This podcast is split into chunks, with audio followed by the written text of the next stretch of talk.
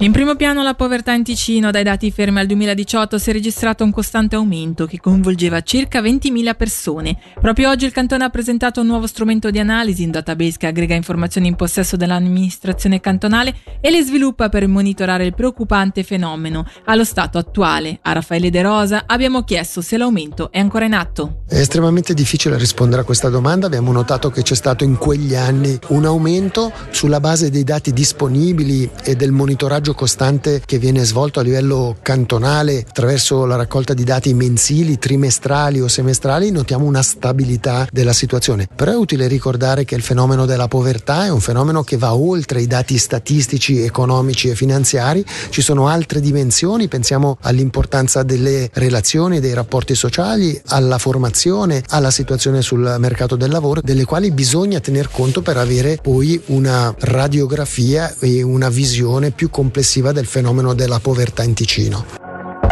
Nuove officine FFS ad Arbedo Castione, spunto nuovo ricorso al Tribunale amministrativo federale presentato, stando al CDT, dal municipio di Biasca, ma i lavori possono comunque iniziare. Il ricorso infatti non ha effetto sospensivo perché si limita alle misure di compensazione nella riduzione di 26.000 metri quadrati in zona industriale, con la trasformazione in aree agricoli di terreni già in possesso delle FFS nel comune.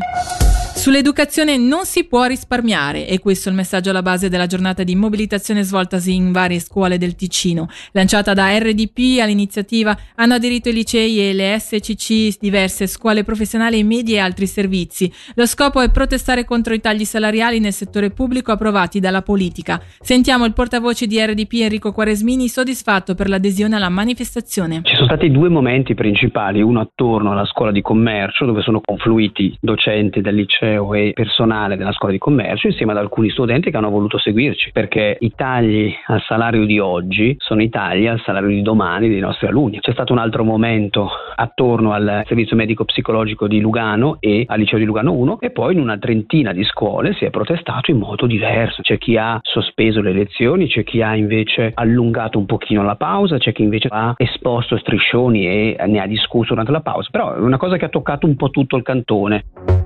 Il 2023 per le aziende ticinesi è stato un anno stabile anche malgrado i numerosi rincari e la situazione internazionale incerta. L'inchiesta congiunturale svolta dalla Camera di Commercio ticinese ha inoltre rilevato come l'anno sia stato giudicato buono dal 35% delle imprese. A preoccupare tuttavia sono fattori quali il francoforte che penalizza le esportazioni e una minore propensione delle aziende a pianificare investimenti per il 2024. Sentiamo il direttore della Camera di Commercio Luca Albertoni. La stabilità è positiva, considerato il contesto in cui ci tocca operare, le aziende si trovano confrontate a mille difficoltà date da un contesto internazionale molto molto inquieto, eh, le guerre, eh, rincari, eccetera. Quindi risultati buoni come abbiamo eh, registrato sono sicuramente da accogliere con grande soddisfazione. Non va mai abbassata la guardia, ma questo è normale nella, nel mondo dell'economia, è assolutamente normale. Anche le previsioni di stabilità sono direi molto positive.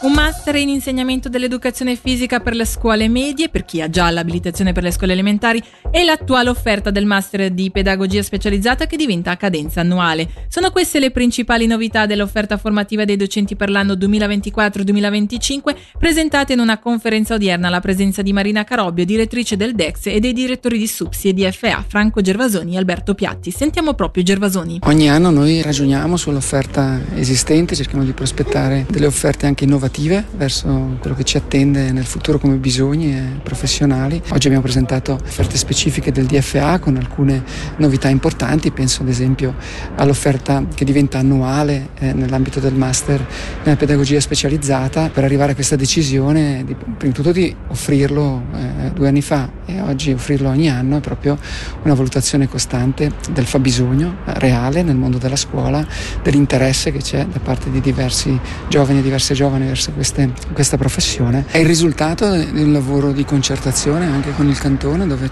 viene fatta un'analisi del fabbisogno e si cerca di formare un, un numero di, di, persone adeguato rispetto al fabbisogno, quindi di fatto eh, chi si forma da noi al DFA ha buone, per non dire ottime possibilità o probabilità di trovare un posto di lavoro.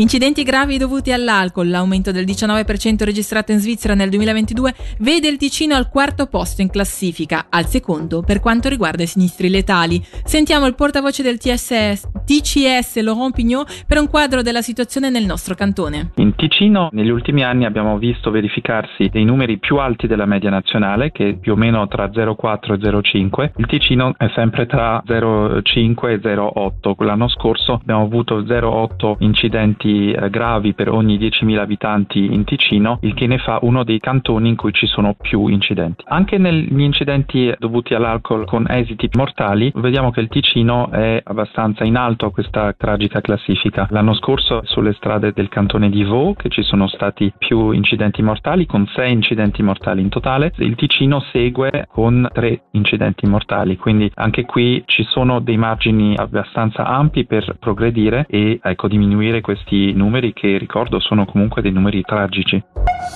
Morbo Inferiore Moreno Colombo fuori dalle elezioni comunali. La candidatura dell'ex sindaco di Chiasso è stata esclusa sia per il municipio che per il consiglio comunale. Il, ribe- il liberale esprime il rammarico in un comunicato stampa ritenendo che non ci siano state le giuste motivazioni per questa decisione.